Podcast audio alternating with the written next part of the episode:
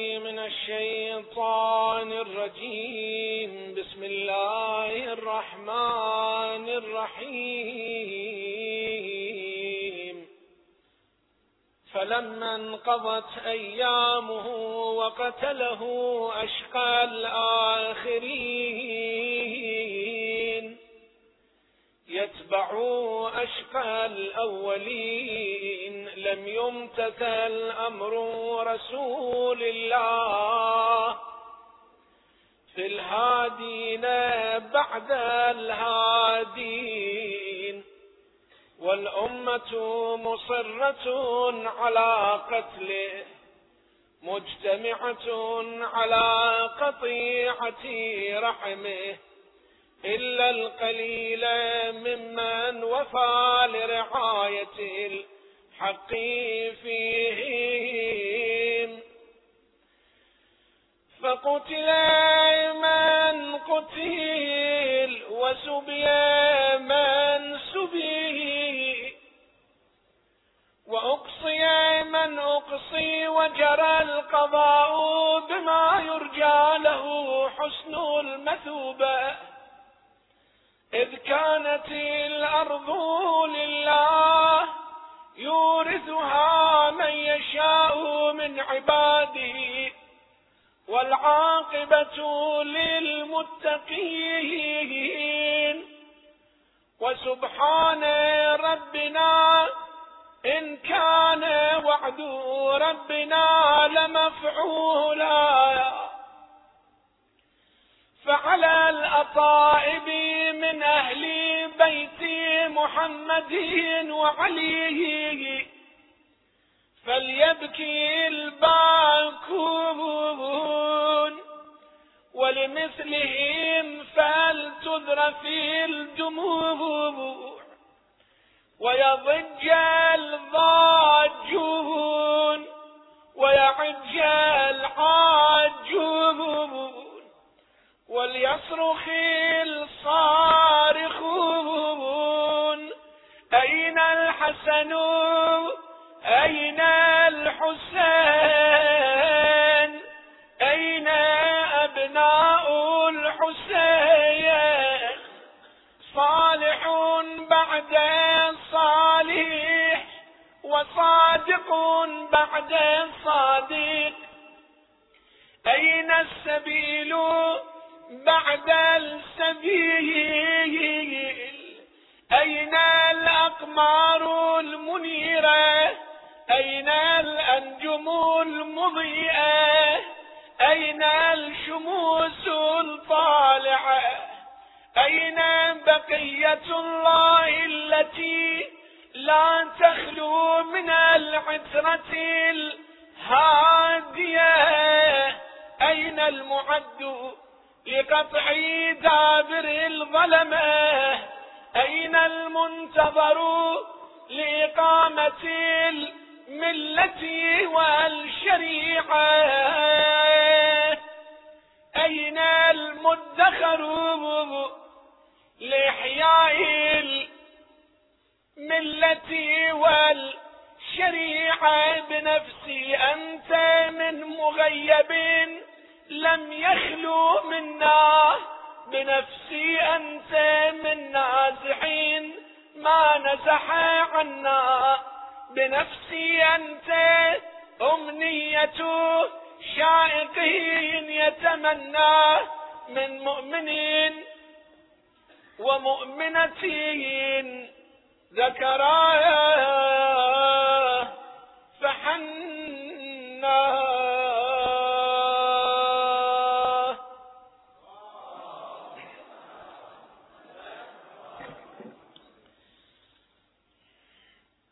خطب إمامنا الحسين عليه السلام أصحاب الحر حينما التقى به في الطريق إلى العراق قائلا أيها الناس إن رسول الله صلى الله عليه وآله قال من رأى سلطانا جائرا مستحلا لحرم الله ناكثا عهده مخالفا سنة رسول الله صلى الله عليه وآله يعمل في عباد الله بالإثم والعدوان. فلم يغير عليه بفعل ولا قول كان حقا على الله أن يدخله مدخله. ألا وإن هؤلاء قد لزموا طاعة الشيطان وتركوا طاعة الرحمن وعطلوا الحدود واستأثروا بالفيء وأحلوا حرام الله وحرموا حلاله وأنا أحق ممن غير. حديثنا في هذه الليالي كما تعلمون عن الثورة الإصلاحية من الحسين إلى المهدي. عناصر الاشتراك والتمايز في الأهداف والمناهج والنتائج. ليلة أمس تحدثنا عن عناصر الاشتراك بين الحسين والمهدي عليه السلام في الأهداف. وقرأنا خطبة للإمام الحسين يوم وروده كربلاء تحدثت عن أهداف الثورة. وقرأنا أيضا خطبة لإمامنا المنتظر عجل الله تعالى فرجه الشريف أول ظهوره وإعلان ثورته في مكة المكرمة حينما أسند ظهره إلى البيت وخطب الناس أيها الناس بمقاطع وألفاظ ومحاور متقاربة جدا مع خطبة الحسين عليه السلام أول إعلانه للثورة في كربلاء. حديثنا هذه الليلة عن عنصر آخر من عناصر الاشتراك بين الحركتين وهو عنصر المنهج. هل كانت وستكون حركة الإمام المنتظر في المنهج والأسلوب والطريقة مشتركة مع منهج الإمام الحسين في حركته أم يقوم بمنهج آخر؟ هذا محور حديثنا هذه الليلة. نقطة التقاء مهمة بين الثورتين أنها ثورة تغييرية يعني الإمام الحسين قام بثورة تغييرية وإمامنا المنتظر سيقوم بثورة تغييرية. هنا الإمام الحسين استفتح حديثه تحت شعار التغيير. إن رسول الله قال من رأى سلطانا جائرا فلم يغير. ثم قال وأنا أحق ممن غير. هذا نسميه ثورة تغييرية. يعني الإمام الحسين يريد أن يغير الواقع الثقافي والسياسي والأخلاقي الموجود. إمام المنتظر إمامنا المنتظر أيضا يقوم بثورة تغييرية. لكن هناك نوعان في الحركات التغييرية. الثورات التغييرية على طول التاريخ. النوع الأول نسميه حركات تغييرية مسلحة. والنوع الثاني حركات تغييرية جماهيرية. على طول التاريخ. أكو ثورات مسلحة حركات مسلحة وأكو ثورات تغييرية. لكن ما نسميها ثورات مسلحة وإنما نسميها تغييرية جماهيرية. خلينا نوضح هذا الموضوع بالمثال. مثلا حركة هتلر كانت حركة مسلحة. يريد أن يسيطر على العالم. أيضا بعنوان الإصلاح ما نتحدث عن أهدافه لكن منهج الحركة النازية منهج حركة مسلحة. كاسترو وجيفارا حركتهم في كوبا. كانت حركة مسلحة. ماو تسي تونغ في الصين أيضا قام بحركة تصحيحية مسلحة. بينما ما تستطيع أن تقول أن غاندي قام بحركة تغييرية مسلحة. غاندي ما قام بحركة تغييرية مسلحة. هذا أترك إلى معرفتكم بهذه الحركات والثورات. فيما مضى من التاريخ حركة المغول التتر حينما زحفوا على العالم الإسلامي ودخلوا بغداد أيضا. ودخلوا العاصمة بغداد. هذه كانت حركة مسلحة. بقطع النظر عن أهدافها هل هي حركة إصلاحية أو حركة استبدادية؟ كان هدفهم التغيير أو كان هدفهم التسلط؟ ذاك بحث آخر الآن الليلة حديثنا عن المنهاج والأسلوب. أكو ثورات مسلحة أكو ثورات جماهيرية غير مسلحة. إذا لاحظنا حركات الأنبياء إبراهيم موسى عيسى قبلهم نوح بعدهم نبينا صلى الله عليه وآله وسلم لا نستطيع أن نقول أنها كانت ثورات مسلحة لا. كانت ثورات تعتمد على تغيير الإرادة الجماهيرية. ثورات وحركات إصلاحية نسميها إيديولوجية تعتمد على تغيير أفكار الناس ورؤى الناس وإرادات الناس وتتم عملية التغيير مو عبر انقلاب عسكري ولا عبر زحف مسلح كما زحف المغول مثلا على بغداد جنكيز خان. جنكيز خان زحف على بغداد. بهدف تسلط. لكن زحف مسلح. الأنبياء ما قاموا بالزحف مسلح. بل اعتدي عليهم بزحف مسلح. وهم قاموا بالدفاع. عيسى عليه السلام ما قام بحركة مسلحة. موسى عليه السلام مع فرعون أيضا ما قام بحركة مسلحة ضد فرعون. رسول الله صلى الله عليه وآله وسلم رغم أنه خاض حروب كثيرة بدر وأحد وحنين ثمانين غزوة لكن أنتم تعرفون أن حركة رسول الله صلى الله عليه وآله وسلم ما كانت حركة مسلحة غزو مسلح واكتساح عسكري وإنما كانت تغيير جماهيري إيديولوجي عقائدي ثم استخدام السلاح في المرحلة الثانية. هذه نقطة تحتاج توضيح. إحنا ماذا نقصد بالحركة؟ الجماهيرية. يعني أبدا ما تستخدم سلاح. يعني ألقاه في الهيجاء بدون سلاح. رسول الله استخدم سلاح. الجواب لا مو هذا مقصودنا مقصودنا أنه ليس العنصر الأول هو السلاح وإنما العنصر الأول هو الإرادة البشرية. ثم يستخدم السلاح كعنصر هامشي. القوة السيف السلاح عنصر هامشي. في مواجهة الأعداء في مواجهة الذين يقطعون الطريق على هداية الشعوب. رسول الله نعم استخدم السلاح خاض حروب لكن أنتم تعرفون أن رسول الله 13 سنة في مكة المكرمة يعذب أصحابه ويظلمون بدون سلاح. حتى جاء الأمر الوحي الإلهي بالهجرة. هاجر أول مرة إلى الطائف ثم هاجر للمدينة المنورة.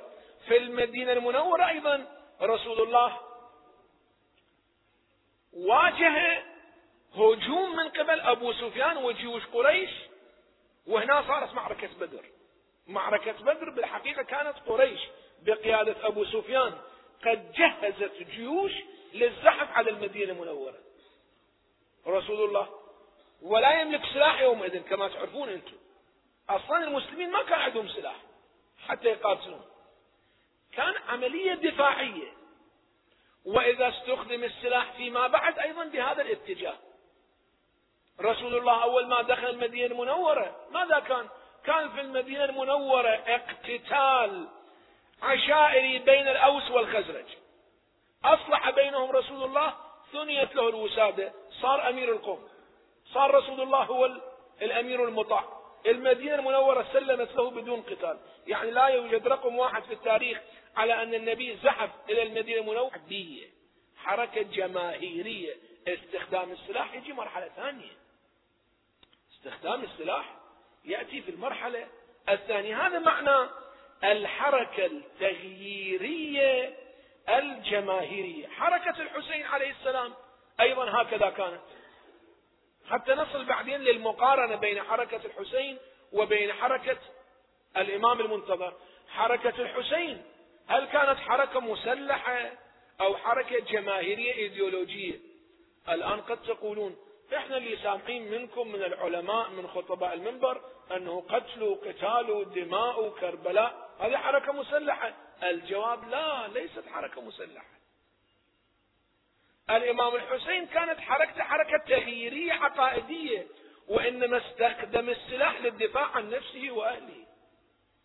وإلا لم يكن الإمام الحسين أصلا مهيئ لقتال ولا قام بعملية غزو عسكري بدليل ما يتفق عليه التاريخ كله وأنتم هذا سامعين الكلام. أن الإمام الحسين خرج من مكة المكرمة بدون قوات عسكرية.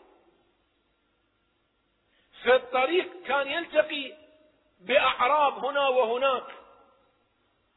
ما ذكر التاريخ مرة واحدة أن الحسين عليه السلام غزا مجموعة منهم وإنما كانوا يدعون للالتحاق به. والتحق به جمع كثير طلبا للعافية والملك مو على أساس قتال. أصلا أنتم والتاريخ يذكر أن الإمام الحسين عليه السلام تلقى رسائل من أهل الكوفة تقول له أن اقبل إلينا فإنه ليس علينا إمام. تعال إحنا نبايعك. أرسل الإمام الحسين مسلم بن عقيل لكي يستخبر الحال فإن رآهم كما قالوا أخذ منهم البيعة وكتب للحسين. أن الأمر كما جاءت به كتبهم. إذا ثورة جماهيرية. يعني مثل حركة النبي من داخل المدينة. الناس مهيئين لاستقبال النبي. في الكوفة هكذا قالوا للحسين حينما أرسلوا, أرسلوا له مئات الرسائل والكتب. أن أقدم إلينا فإنه ليس علينا إمام. أرسل مسلم بن عقيل بايعه 18 ألف بلا أي عملية مسلحة. صح؟ ثم كتب مسلم بن عقيل للإمام الحسين إنه قد بايعني من أهل الكوفة ثمانية عشر ألف. عجل يا ابن رسول الله. الأمر المدينة هذه الكوفة ممهدة لك حركة تغييرية جماهيرية أصلا بلا حاجة إلى قتال مسلح. ولهذا كما تعرفون وربما نتناول في ليالي لاحقة العام تناولنا في خطب الجمعة تناولنا أن حركة مسلم الحقيقة إذا ما كانت حركة مسلحة. ولا كان يريد أن يخوض حرب مسلح مسلم الحقيقة. أصل المنهج هو منهج تغييري جماهيري. أصل المنهج تغييري جماهيري. كما هو في حركة الأنبياء. الإمام الحسين حينما التقى بالحر تعرفون ماذا قال له زهير بن القين؟ زهير بن القين قال يا أبا عبد الله الآن هذا الحر وأصحابه ألف واحد ممكن أن نقدر عليهم لكن غدا سيأتي آلاف مؤلفة. إذا تعال خلينا نبدأ الآن بالقتال. الإمام الحسين قال إني أكره أن أبدأهم بقتال. أنا عمليتي مو عملية قتالية. أنا ما جاي غزو مسلح. ولهذا الحسين عليه السلام ما قاتل وخطب أصحاب الحر وصلى بأصحاب الحر. وقرأت لكم هذه الخطبة بهدف تغييرهم عقائديا جذريا عسى أن يميلوا إلى الحق. إلى أن اصطف الصفان في كربلاء ووجد الحسين أن لا خيار أمامه إلا أن يستبسل أو يستسلم للطاغية يزيد إذا حركة الحسين عليه السلام لم تكن حركة مسلحة وإنما اضطر الحسين عليه السلام للقتال اضطر للقتال دفاعا عن نفسه ودفاعا عن عياله. أما إمامنا المنتظر عجل الله تعالى فرجه الشريف حركته وثورته العالمية كيف ستكون؟ هل هي على طريقة الزحف العالمي المسلح. خوض حرب عالمية. الإمام يقودها. ويفتح العراق ويفتح الشام ويفتح فلسطين ويفتح الروم ويفتح الصين. كما تقول الروايات وسوف أقرأ عليكم بعض هذه الروايات. فمنظر ممكن بالنسبة لكثير منكم منظر جميل زحف عالمي. يقود صاحب الزمان وأنتم من شيعته. ما شاء الله. جيش مليوني. هل هكذا في الحقيقة؟ أن حركة الإمام المنتظر هي حركة مسلحة بالأصل أم هي حركة جماهيرية؟ واستخدام السلاح هو الهامش وليس هو الأصل في هذه الحركة. مثل حركة الأنبياء استخدام السلاح لكن هو الهامش وليس هو الأصل والمتن. الجواب أن حركة الإمام المنتظر هي حركة تغييرية جماهيرية ليست مسلحة. ليست مسلحة. يعني العملية مو عملية زحف مسلح. كما قام مثلا ماو تسي تونغ من الجبال وزحف على كل الصين وشكل الجماهيرية الشعبية الديمقراطية الاشتراكية الصينية. أو من قبيل الاتحاد السوفيتي أيضا حينما قام لينين وبعد ستالين باستقطاع شعوب ودول من العالم وضمها عنوة إلى دولة كبرى اسمها الاتحاد السوفيتي عبر عمل وغزو مسلح وانقلابات عسكرية هنا وهناك. حركة الإمام المنتظر عجل الله تعالى فرجه الشريف ليس كذلك إنما هي حركة إيديولوجية تغييرية ثقافية السلاح يستخدم فيها كآخر شيء. هذا الأمر يحتاج استدلال وجواب على روايات لطيفة في هذا المجال. أنا ألفت نظركم إلى مجموعة آفاق في هذا الشأن. لاحظوا إمامنا المنتظر عجل الله تعالى فرجه الشريف أول ما يظهر في المدينة المنورة.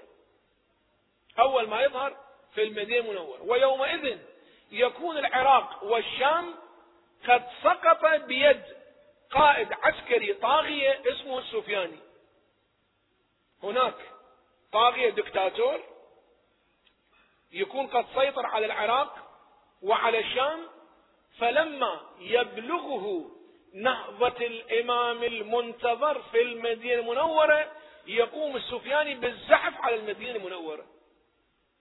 الإمام دوره هنا أن يغير موقع المعركة. ينتقل الإمام كما تقول بعض الروايات من المدينة المنورة بل بالتأكيد يعني كل الروايات في هذا الشأن. بعضها تستخدم عبارة خائفا يترقب أن يهاجر خفية الإمام المنتظر ربما لتكتيك عسكري أو لشيء آخر الله العالم. ينتقل إلى مكة المكرمة وحينئذ تسقط المدينة المنورة على يد السفياني وقواته العسكرية. الإمام بالأثناء وين موجود؟ موجود في مكة المكرمة. وهنا في مكة المكرمة يعلن عن ثورته العالمية. من مكة ينطلق؟ كما قرأت لكم في خطابة بالأمس. يعلن عن الثورة العالمية. حينما يعلن عن الثورة العالمية فأول من يبايعه جبرائيل يهبط عليه يبايعه بثلاثة آلاف من الملائكة ولا يزحف لتحرير المدينة المنورة من يد السفياني إلا بعد أن يستكمل عنده من أنصاره وشيعته عشرة آلاف. يلتحقون به من هنا وهناك كما ذكرت لكم بالأمس قزعا كقزع الخريف يعني سحب قطع قطع مسرعة إليه يجتمعون عنده عشرة آلاف. حينئذ تبدأ عملية التحرير الكبرى. لكن أيضا ليست عملية مسلحة. الروايات تقول الروايات المؤكدة يعني واحدة واثنين وعشرة وعشرين أنه السفيان اللي يكون قد سيطر على المدينة المنورة حينما يعرف أن المهدي المنتظر خرج في مكة المكرمة يقوم بزحف كبير زحف قوات كبيرة من المدينة المنورة إلى مكة. وفي الطريق الله تبارك وتعالى يخسف بهم الأرض جميعا فلا ينجو منهم إلا ثلاثة. يرجعون يخبرون بالواقع اللي حدثت أن الأرض كل هؤلاء ابتلعتهم. زلزال كبير. يبتلع كل هذا الجيش اللي عدده أكثر من ثلاثة آلاف.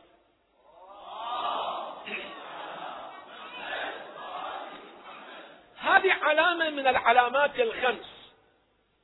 أكو علامات خمس تذكرها الروايات. خمس علامات مذكورة في العديد من الروايات وهي متفق عليها عند الشيعة وعند السنة. يعني أنا أقرأ لكم بعض المصادر السنية أيضا. نفس الفكرة أن هناك خمس علامات لظهور الحجة المنتظر عجل الله تعالى فرجه الشريف. العلامة الأولى الصيحة في السماء. العلامة الثانية السفياني وظهوره العلامة الثالثة الخسف بالبيداء العلامة الرابعة ظهور اليماني العلامة الخامسة قتل النفس الزكية في العراق. خمس علامات. هذه علماءنا يصنفوها يعني علماء التاريخ والمحدثين يصنفوها في مجال العلامات الحتمية. يعني هذه خمس علامات حتمية ما قابلة للشك. كثير من الروايات تذكر هاي العلامات الخمسة. الصيحة نداء في السماء يسمعه كل الخلق. صيحة واحدة كل الخلق يسمع وذلك إذا ظهر في مكة المكرمة. السفياني ثم زحف السفياني والخسف به بين المدينة ومكة. ثم ظهور اليماني من اليمن قائد قوات اسمه اليماني من الموالين لحركة الإمام المنتظر. ثم قتل النفس الزكية في العراق هنا.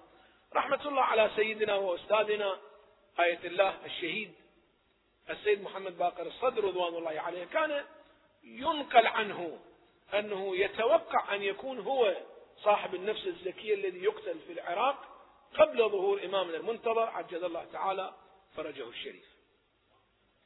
على كل حال هذه خمس علامات نحن ذكرناها استعراضا حديثنا في الحقيقة باتجاه معرفة أن حركة الإمام المنتظر هي حركة مسلحة أم هي حركة جماهيرية؟ الآن بهذا الشرح اللي بينت لكم تعرفون أنها حركة جماهيرية وليست حركة مسلحة ولهذا يخرج من المدينة يذهب إلى مكة ثم يواجه زحف يقوم به السفياني. هذه مجموعة روايات أنا أقرأ لكم بعضها في الحقيقة للاستفادة. مثلا هذه الرواية التي تقول عن أبي عبد الله عليه السلام الصادق قال خمس قبل قيام القائم اليماني والسفياني والمنادي ينادي من السماء وخسف بالبيداء وقتل النفس الزكية. روايات كثيرة في نفس هذا المعنى تتكرر. قد تسألون ما هي الصيحة؟ أيضا يعني النداء في بعض الروايات النداء في بعض الروايات صيحة الصيحة التي تخرج في السماء ويسمعها جميع العالم رواية تقول أن النداء بهذا الشكل عن إمامنا الصادق عليه السلام يقول والنداء من المحتوم. قلت وكيف النداء؟ قال ينادي مناد من السماء. أول النهار ألا إن عليا وشيعته هم الفائزون.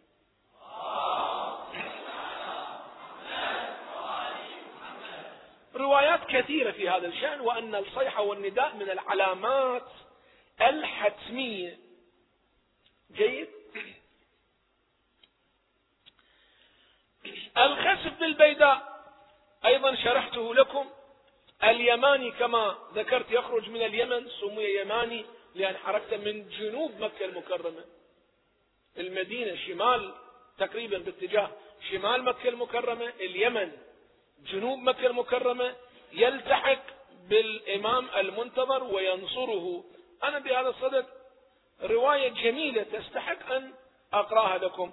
الرواية هكذا تقول عن الإمام الباقر عليه السلام في جملة ما يقول. يقول ويخرج المهدي منها يعني من المدينة المنورة على سنة موسى عليه السلام خائفا يترقب حتى يقدم مكة ويقبل الجيش يعني جيش السفياني إذا نزلوا البيداء حتى إذا نزلوا البيداء يعني في العراء بين مكة والمدينة مسافة 460 كيلومتر حوالي حتى إذا نزلوا البيداء خسف بهم فلا يفلت منهم إلا مخبر. يروح يعطي خبر.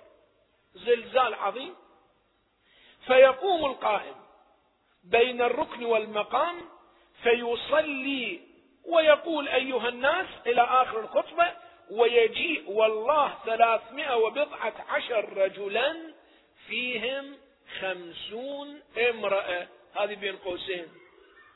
خمسون امرأة أيضا يشاركون في العملية التغييرية التي يقودها الإمام المنتظر في خلص أصحابه. يعني دولة 313 مو كلهم رجال. خمسين مرة بهم أيضا. بعض الروايات طبعا تقول 13 امرأة. بعض الروايات تقول خمسون امرأة.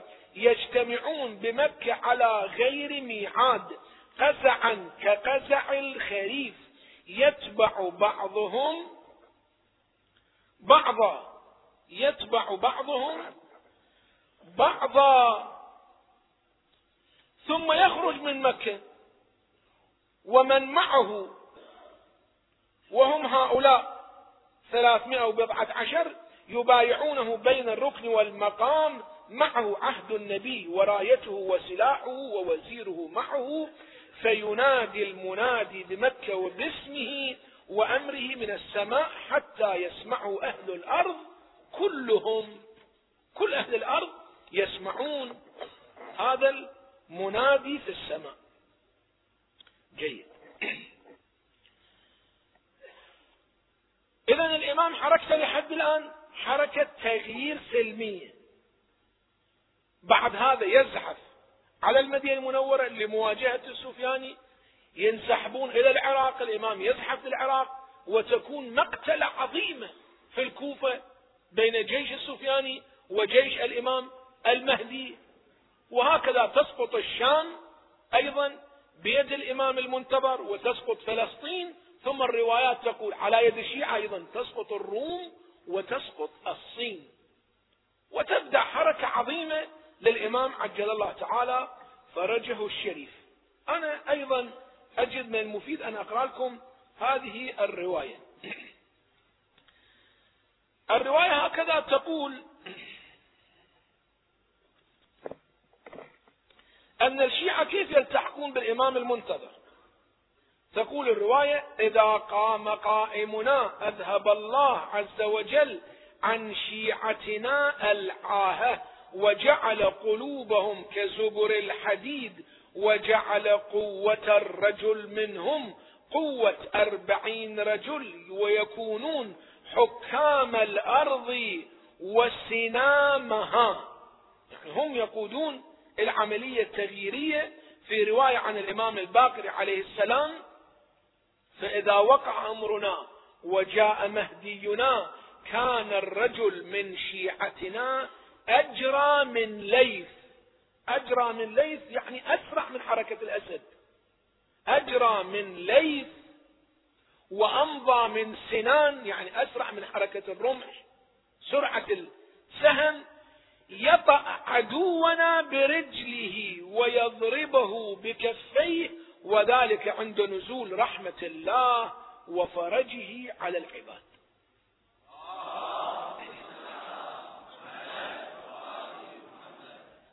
الروايات تقول أن الإمام عليه السلام يقبل النصارى فيدخلون في إطار دولته ويأخذ منهم الجزية. يعني لا يوجد هناك إرهاب فكري. إما تدخل الإسلام وإما نقتلك لا. ابقوا في الإمام المنتظر. مثل ما المسلمين ينطون زكاة وخمس. أنتوا أنتوا جزية أيضا. لاحظوا إذا هناك تعايش. إذا هناك تعايش اجتماعي وتبادل ثقافي كما نستخدمه في أيامنا هذا. وهناك رواية تؤكد هذا المعنى أن حركة الإمام المنتظر حركة ثقافية بالبداية. حركة عقائدية. الرواية تقول أن الإمام المنتظر إذا خرج يمسح بيده على رؤوس الخلائق فيهتدون ويدخلون هذا الدين. يعني عملية تغيير عقلي. عملية تغيير إيديولوجي. رواية جميلة في هذا المجال أيضا تستحق أقرأها لكم الرواية هكذا تقول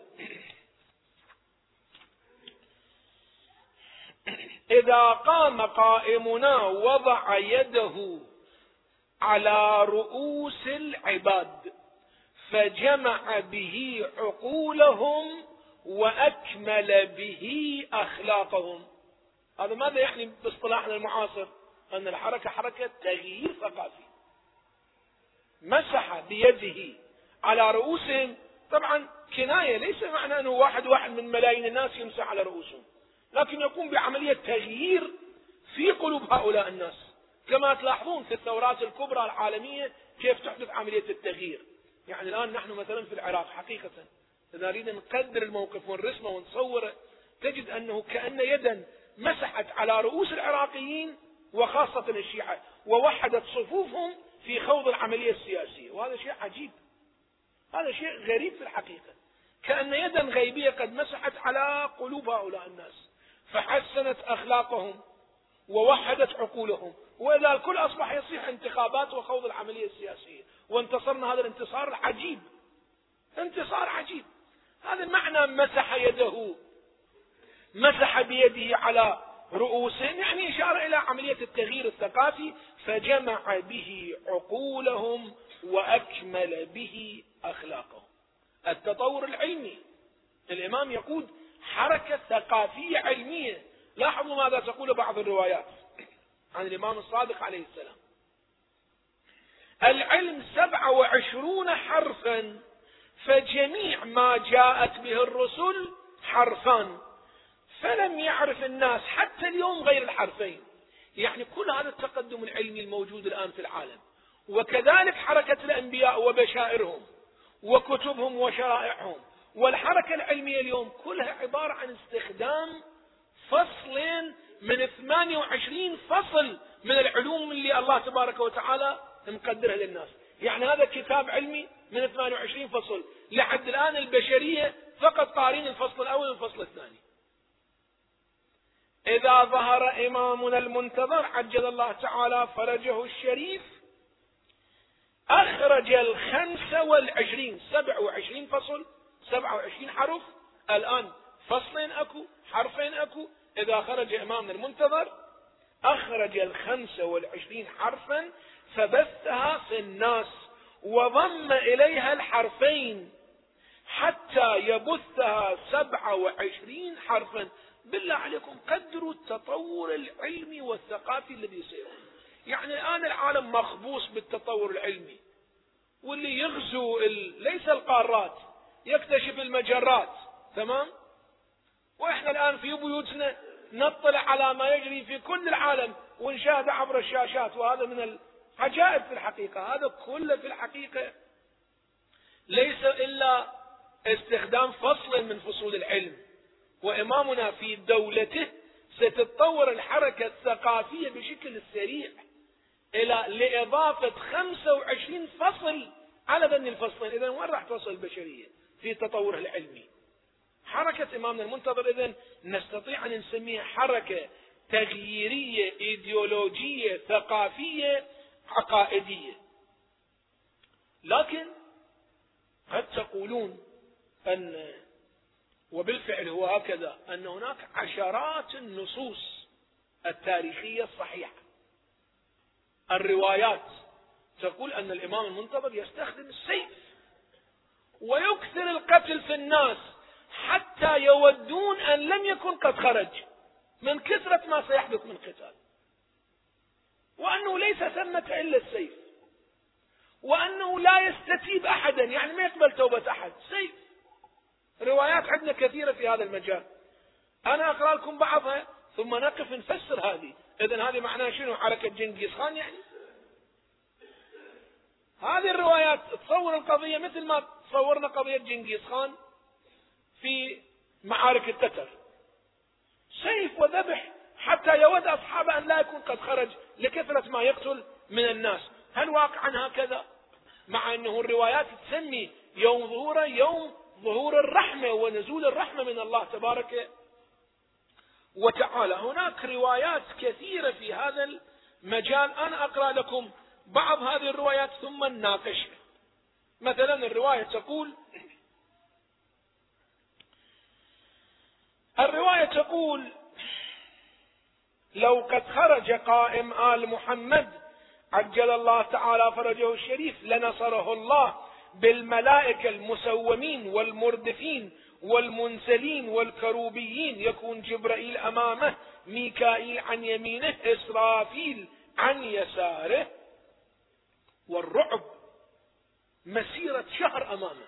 رعب خوف من حركة هذا القائد المصلح. والرعب مسيرة شهر أمامه وخلفه وعن يمينه وعن يمينه وعن شماله والملائكة المقربون أول من؟ يتبعوه إلى أن يقول ومعه سيف مخترط يعني مشهور. سيف أو أي أداة سلاح يومئذ. يعني السلاح شاهر السلاح. إن كان سيفا باعتبار السيف هو رمز للسلاح. ومعه سيف مخترط يفتح الله له الروم. والصين والترك والديلم والسند والهند وكابل والخزر. هذه كلها تفتح لإمامنا المنتظر. لكن بهذه الطريقة أكو السيف مشهور. إذا يعني هذا غزو مسلح. معنى هذه الرواية أنه أكو غزو مسلح. رواية أخرى تقول يقوم بأمر جديد وسنة جديدة وقضاء جديد على العرب شديد وقضاء جديد على العرب شديد وليس شأنه إلا القتل. ولا يستتيب أحدا ولا تأخذه في الله لومة لائم. رواية أخرى أيضا. هكذا تقول لو يعلم الناس عن الإمام الباقر عليه السلام لو يعلم الناس ما يصنع القائم إذا خرج لأحب أكثرهم أن لا يروه مما يقتل من الناس. رواية أخرى تقول ما يستعجلون بخروج القائم ليش مستعجلين الناس؟ والله ما طعامه إلا الشعير الجشب ولا لباسه إلا الغليظ وما هو إلا السيف والموت تحت ظل السيف. هذا كله تصوير عن معركة عظمى مسلحة شبيهة بالحرب العالمية. وغزو مسلح يقوم به الإمام المنتظر. هذه الروايات قد تعطي مثل هذه الدلالة. ولكن بشيء من التأمل ومراجعة مجموع هذه الروايات نحن سنكتشف شيئا آخر. سنكتشف أن حروب الإمام المنتظر عجل الله تعالى فرجه الشريف هي حروب دفاعية بالحقيقة. الأداة التغييرية هي أداة فكرية ثقافية. لكن حينما يتعرض الإمام لهجوم من قبل السفياني ولاكتساح مسلح من قبل الأعداء خاصة اليهود الإمام حينئذ سيصل لفلسطين حتى لا يبقى حجر إلا ويقول إن خلفي يهودي فخذوه واقتلوه. أصل القضية من تجاوز يقوم به أعداء حركة الإمام المنتظر عجل الله تعالى فرجه الشريف بدليل أن الروايات تقول أن مجموعة مؤامرات تكون على الإمام المنتظر. مجموعة شقاقات داخلية ستكون أيام الإمام المنتظر. ثم يقوم الإمام بتصفيتها يقوم بتصفيتها ويلقى من الناس أذى أشد مما لقيه رسول الله. إحنا مو نقول رسول الله ثورته ما كانت مسلحة. قد لقي أذى في مكة وفي المدينة؟ الروايات تقول أن الإمام المنتظر يلقى أذى بذاك المستوى أو بأكثر منه. مثلا الرواية تقول عن الإمام الباقر عليه السلام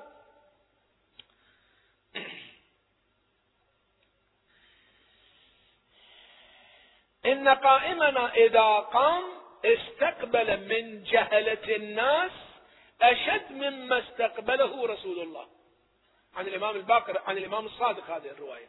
استقبل من جهلة الناس أشد مما استقبله رسول الله. إذا لو كانت القضية قضية مسلحة وسيف ومشاكل إذا ما كنت عليش يطول عليهم ذول يخلصهم في إيمان الله. ملائكة جبرائيل عن يمينه ميكائيل عن يساره إسرافيل قدامه.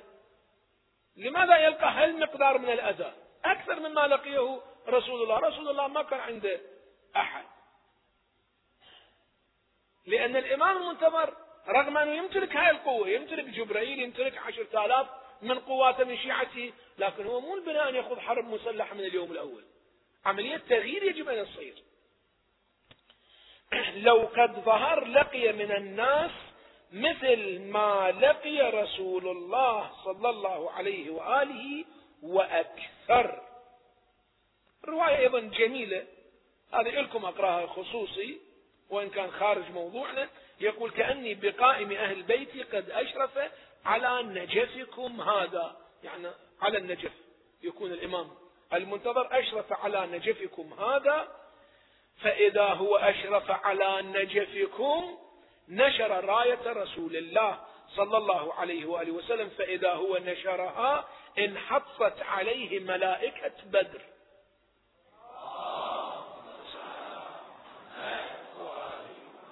جيد هذه نماذج من روايات تدلل على أن الإمام يقوم بعملية تغيير ثقافي. وإذا كان ثمة استخدام سلاح فإنه كأداة دفاعية وليس غزو مسلح. قدمت لكم مجموعة شواهد في هذا المجال. كنماذج للتدليل على أن حركة الإمام بهذا الشكل. الليلة نصل إلى مناقشة للدكتور أحمد أمين. الدكتور أحمد أمين دكتور مصري ومؤرخ صاحب كتاب فجر الإسلام وضحى الإسلام وظهر الإسلام تاريخ الإسلامي. هذا الدكتور أحمد أمين له كتيب اسمه المهدي والمهدوية. يناقش فيه فكرة الإمام المهدي ويستبعدها ويقدم استدلالات على نفي هذه الفكرة الثابتة كما قرأت لكم بالأمس والأمس الأول الثابتة بالضرورة في الفكر الإسلامي السني والشيعي. وقلت لكم أن خمسين صحابي روى هذه الروايات وخمسين تابعي روى هذه الروايات وصاحب كتاب كنز العمال وحده قدم 274 رواية في الإمام المهدي. وهو وهؤلاء من علماء السنة ومن المؤرخين والمحدثين السنة وليسوا من الشيعة. مع ذلك أحمد أمين يقدم مناقشة نقدية لفكرة الإمام المنتظر المهدي عجل الله تعالى فرجه الشريف ويصل لهذه النتيجة أن نظرية الإمام المهدي الشيعة اضطروا لها وافتعلوها نتيجة الهزيمة السياسية التي حلت بهم. أن هذه أمة مهزومة انهزمت سياسيا فاضطروا إلى أن يمنون أنفسهم بأماني. أنه عندنا قائد منتظر وسيظهر وسيأخذ بثاراتنا إذا القضية قضية مواجهة إحباطات نفسية. إحباطات نفسية. وزرع آمال في قلوب الناس. هنا أيام زمان حكومة عبد الكريم قاسم الرجال يعني الرجال يذكرون هذا. نتيجة بعض الولاءات عند الشعب وعند عبد الكريم قاسم لما قتل عبد الكريم قاسم نزلت شاحة تقول أن عبد الكريم قاسم صعد للقمر وسيظهر بعدين وينزل مرة أخرى. ومشت هالقضية عند العجاز وعند الناس أن عبد الكريم قاسم بالقمر. هذا في الحقيقة يعني نتيجة هزيمة نفسية. هزيمة أرادوا أن يملؤون الفراغ النفسي عندهم. بمثل هذه الشائعة أحمد أمين هكذا يصور القضية أن الشيعة نتيجة هزيمة قد أطاحت بهم على طول تاريخهم اضطروا إلى أن يفتعلون قضية اسمها ظهور الإمام المهدي في آخر الزمان وأنهم سوف ينتصرون حتى صفوفهم تبقى متماسكة. ثم يذكر أيضا يستشهد بكلمات ابن خلدون. ابن خلدون المؤرخ المعروف والشهير في القرن الثامن له كتاب مقدمة ابن خلدون معروفة في أخبار العرب والعجم والبربر. كتاب هذا؟ كتاب من الكتب التراثية الرائعة. ابن خلدون أساسا عنده نظرية في علم الاجتماع والتاريخ. وبالفعل هو عالم ومؤرخ لكن يحاول أن يفرض هذه النظريات على الرؤى القرآنية والثابتة في النصوص نصوص القرآن والسنة. يعني يحاول أن يفرضها فرضا على النصوص. هذا معنى الاجتهاد في مقابل النص. شوية سوف أحدثكم عنه إذا كان الوقت يسمح لنا. ابن خلدون هكذا يقول وعلى أثر أحمد أمين أيضا يكرر نفس هذه يعني النتائج اللي يوصل إليها في أن قضية الإمام المهدي هي رده فعل نفسية لهزيمة الشيعة ابن خلدون. أصلا هكذا يقول يقول اولا أن الدولة لا تقوم إلا على أساس عصبية يعني تعصب. أي دولة تقوم؟ هو مؤرخ ومحلل اجتماعي. يقول كل دولة من الدول تحتاج إلى قائد عصبي متعصب عصبي مو باصطلاحنا يعني اليوم يعني منفعل وإنما متعصب وحاسم وشديد. أي دولة ما تقوم بدون عصبية. ثم هكذا يرى يرى أن الدولة سوف لا يكون عمرها الطبيعي إلا عمر ثلاث أجيال. يعني تاريخيا هكذا يقرأ. يقول الدولة أقصى عمرها 120 سنة. أي دولة من الدول؟ أي حضارة من الحضارات؟ تبدأ بمرحلة فتوة ثم مرحلة ركود ثم مرحلة انهيار. مثل الولد. أول مرة يمر بعملية نمو. حتى يوصل مثلا لعمر ال 25 من ال 25 إلى ال 45 ركود. من 45 فما بعد عملية ماذا؟ انهيار. يقول الدولة عمرها ثلاث أجيال. أي دولة من الدول؟ كل جيل عمره أربعين سنة. أربعين أربعين أربعين مئة وعشرين سنة. الدولة بعد أن توصل عمرها إلى 140 سنة تموت. أي حضارة من الحضارات؟ إلا ما ندر طبعا. هو يقدم تحليل في هذا الشأن. يستند في هذا التحليل إلى هذه النظرية. أن الدولة أول ما تقوم على أساس العصبية البدوية بداوة وتعصب. الجيل الأول جيل متعصب اللي هو يقوم بعملية انقلاب ويمسك الدولة. وراء يأتي جيل ثاني جيل يعني مرفه مدلل غير أسسوا للحكم غير أسسوا للحكم هو اجى استلم حكم. يعني بين شيء من العصبية وبين شيء من الدلال والنعومة. أربعين سنة يحكم. بعدها يأتي جيل لم يشهد شيئا من الشدة والعصبية وإنما جيل الترف هذا الجيل الأخير. جيل الترف ما عنده بعد ذيك العصبية تبدأ الدولة بالإضمحلال الإضمحلال الإضمحلال وتنتهي.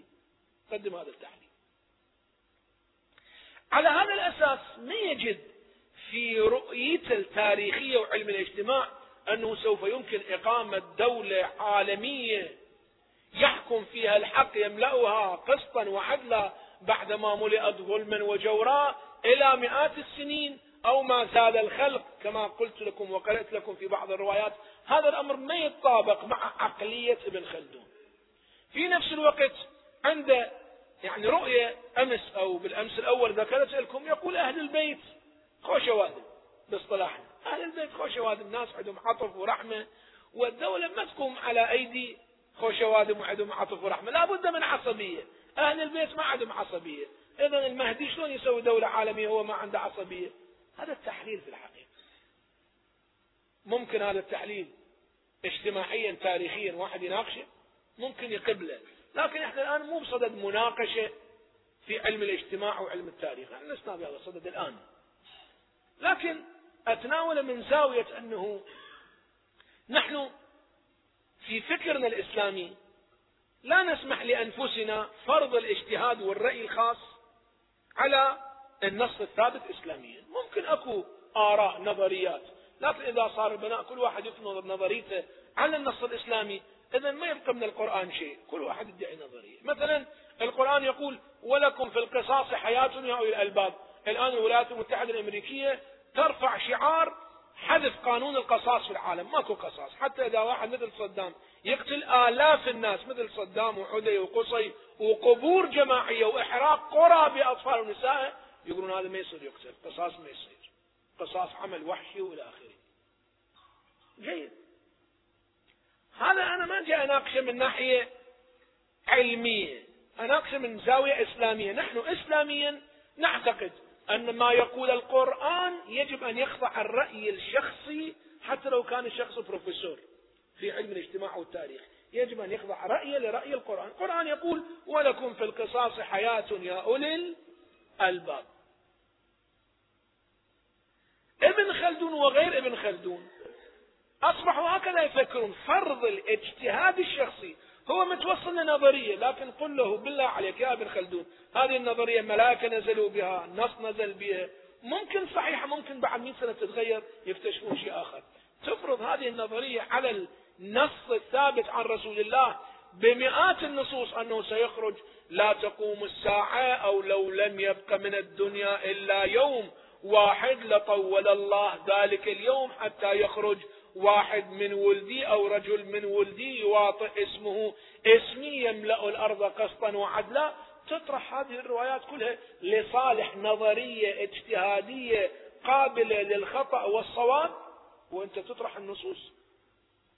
بل تطرح وتتجاوز حتى النصوص القرآنية اللي قرأنا لكم بعضها ونريد أن نمن على الذين استضعفوا في الأرض ونجعلهم أئمة ونجعلهم الوارثين. استضعفوا في الأرض. جنابك تقول أنه ذول مستضعفين ما عندهم قساوة مثل قساوة صدام حسين. إذا ما يصيرون هم الحكام؟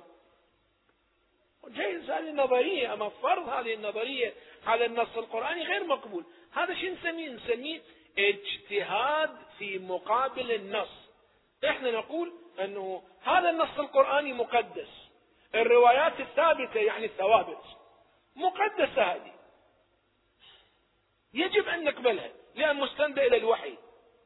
مستندة إلى مصدر أعلم منا هو الله تبارك وتعالى. ما ممكن تجاوز هذه النصوص الثابتة بالضرورة في الفكر الشيعي والفكر السني. على كل حال أحمد أمين في كتاب المهدي والمهدوية هكذا يقول أن فكرة المهدي المنتظر فكرة عبارة عن ردة فعل لهزيمة الشيعة والحال علماءنا يناقشون هذا الأمر في أكثر من مناقشة. مثلا الإمام الشهيد الصدر رضوان الله عليه في كتابه بحث حول الولاية يناقش مناقشة سريعة الأستاذ السيد عدنان البكاء يناقش أيضا مناقشة جيدة في كتابه الإمام المهدي المنتظر.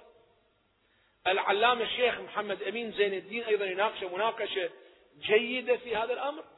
وخلاصة المناقشة ببساطة أيضا ووضوح أن هذه الروايات التي تتحدث عن الإمام المهدي وقيام الإمام المهدي ودولته أصلا ليست من مصطنعات الشيعة هذه الروايات.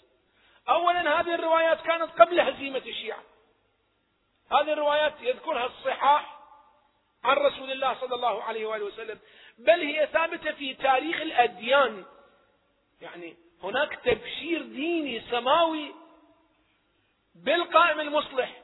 فليكن هو عيسى ابن مريم. فليكن. جيد؟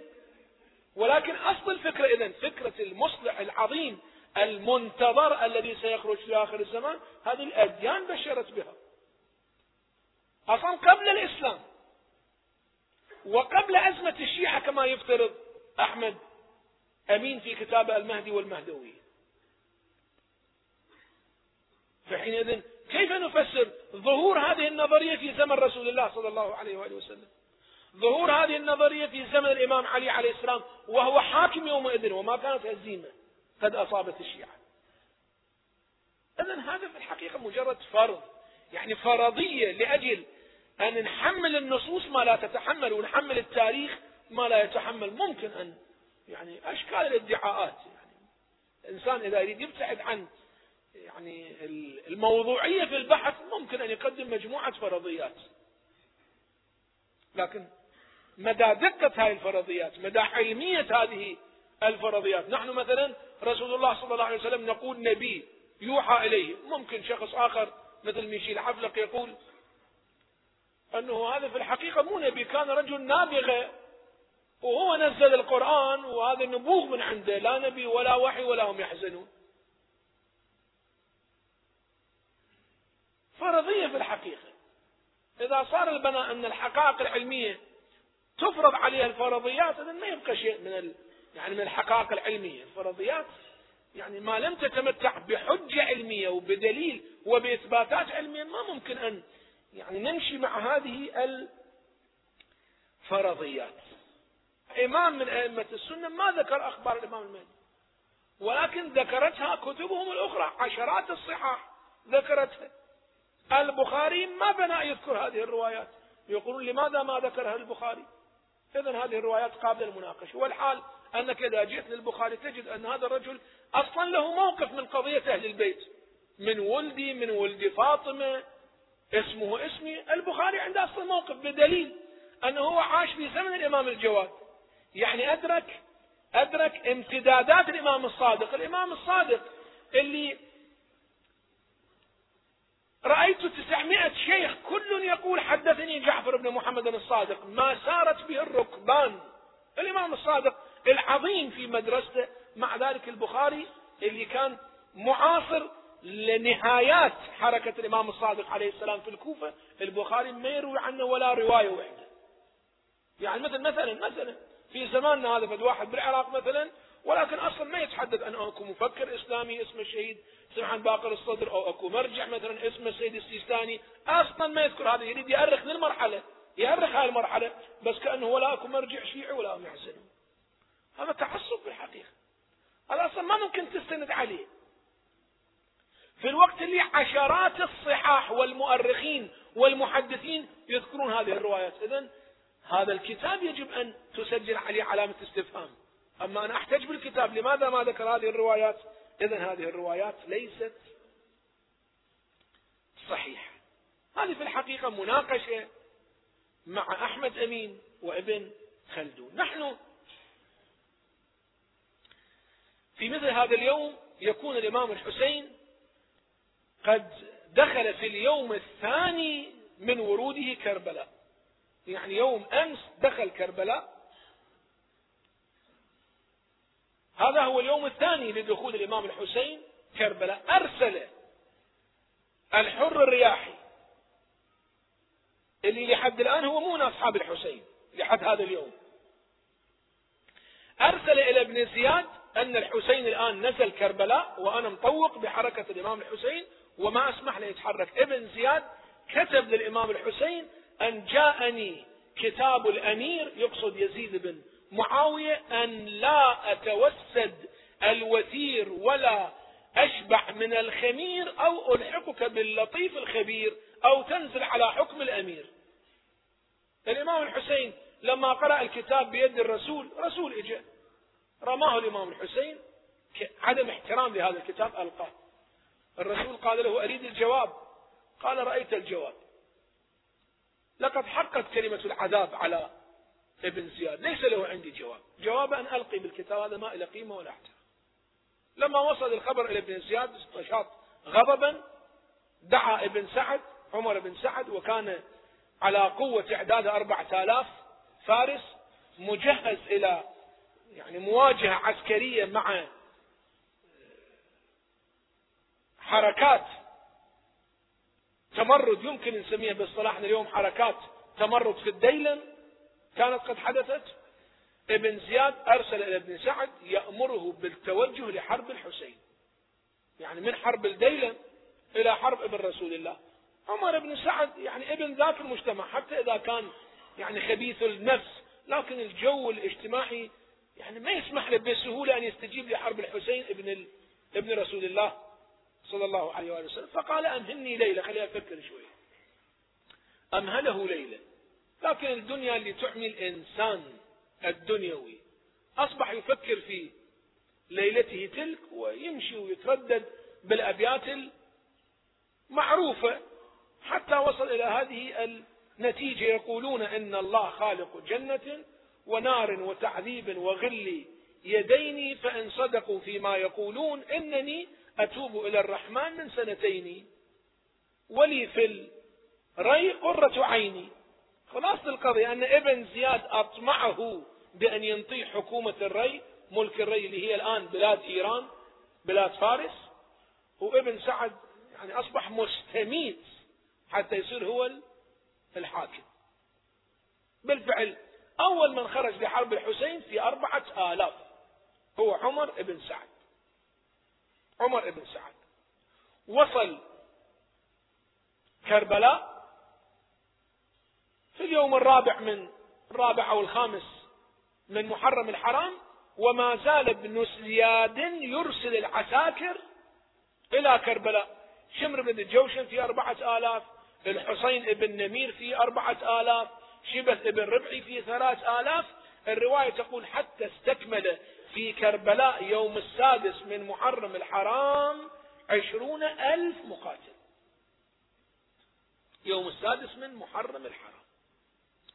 الإمام الحسين كتب كتاب حينما نزل كربلاء كتب كتاب إلى أخيه محمد بن الحنفية يخبره بوصوله إلى كربلاء ثم يكتب له معنى عظيم جدا. يقول أما بعد فكأن الدنيا لم تكن وكأن الآخرة لم تزل والسلام. يعني هذه أيام الأخيرة. كأن لا دنيا إحنا عشناها وكأن الآخرة هي موجودة معنا منذ اليوم الأول. أما بعد فكأن الدنيا لم تكن وكأن الآخرة لم تزل والسلام.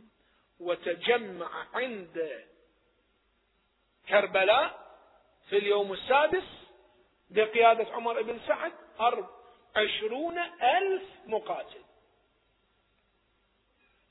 بجحافل بالطف أولها وأخيرها بالشام متصل في تصوير تاريخي للقضية. ملء القفار على ابن فاطمة جندب وملء قلوبهم ذحل بجحافل بالطف أولها وأخيرها بالشام متصل التفتت زينب إلى أخي الحسين أخي أبا عبد الله هذه الخيل والرجال لنا أم علينا. قال أخي زينب علينا. قالت إذا ردني إلى وطن جدنا. والله وصبنا قبل ترحلوا وصوا بنا قبل ترحلون ترحلون وقبل على الغبرة تنامون. والله يا حسين من تنوون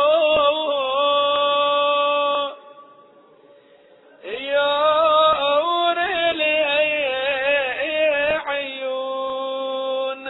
إجت زينب يوصيها بالعيال بالعيال. والله يوصي بعلي لو كل الأطفال. أي يوصي بعلي لو كي اي اي اي لا يا طفل شاف الدمع شاف الدمع فوق خدود السال أي والله شاف الدمع فوق خدود.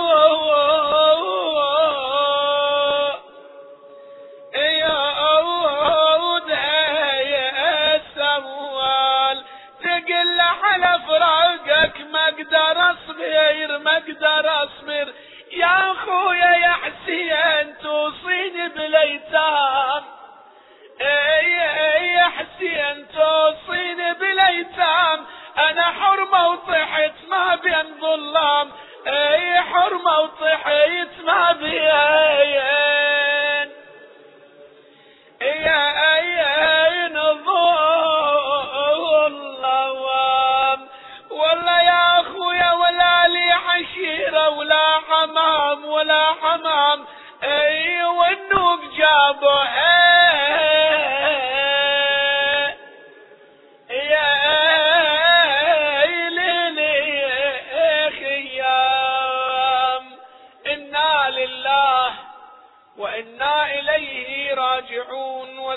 يعلم الذين يظلمون. أيام قلبين ينقلبون والعاقبة للمتقين.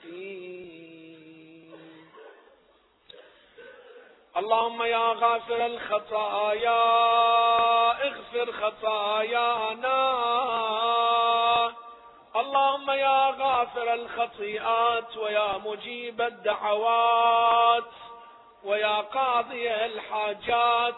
اقض حاجاتنا وحاجات المؤمنين والمؤمنات سيما من حضر مجلسنا هذا ومن سألنا الدعاء. اللهم اقض حاجاتهم وشاف مرضاهم واستجب دعاهم وأصلح حالهم وفرج عنهم واكشف كربهم. اللهم وحد كلمتنا اللهم أظهر كلمة الحق واجعلها العليا. وادحض كلمة الباطل واجعلها السفلى. وفق شبابنا لما تحب وترضى.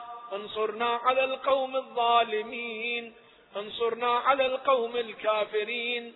اغفر لأمواتنا جميعا إلى أرواحهم رحم الله. من قرأ سورة الفاتحة تسبقها صلوات.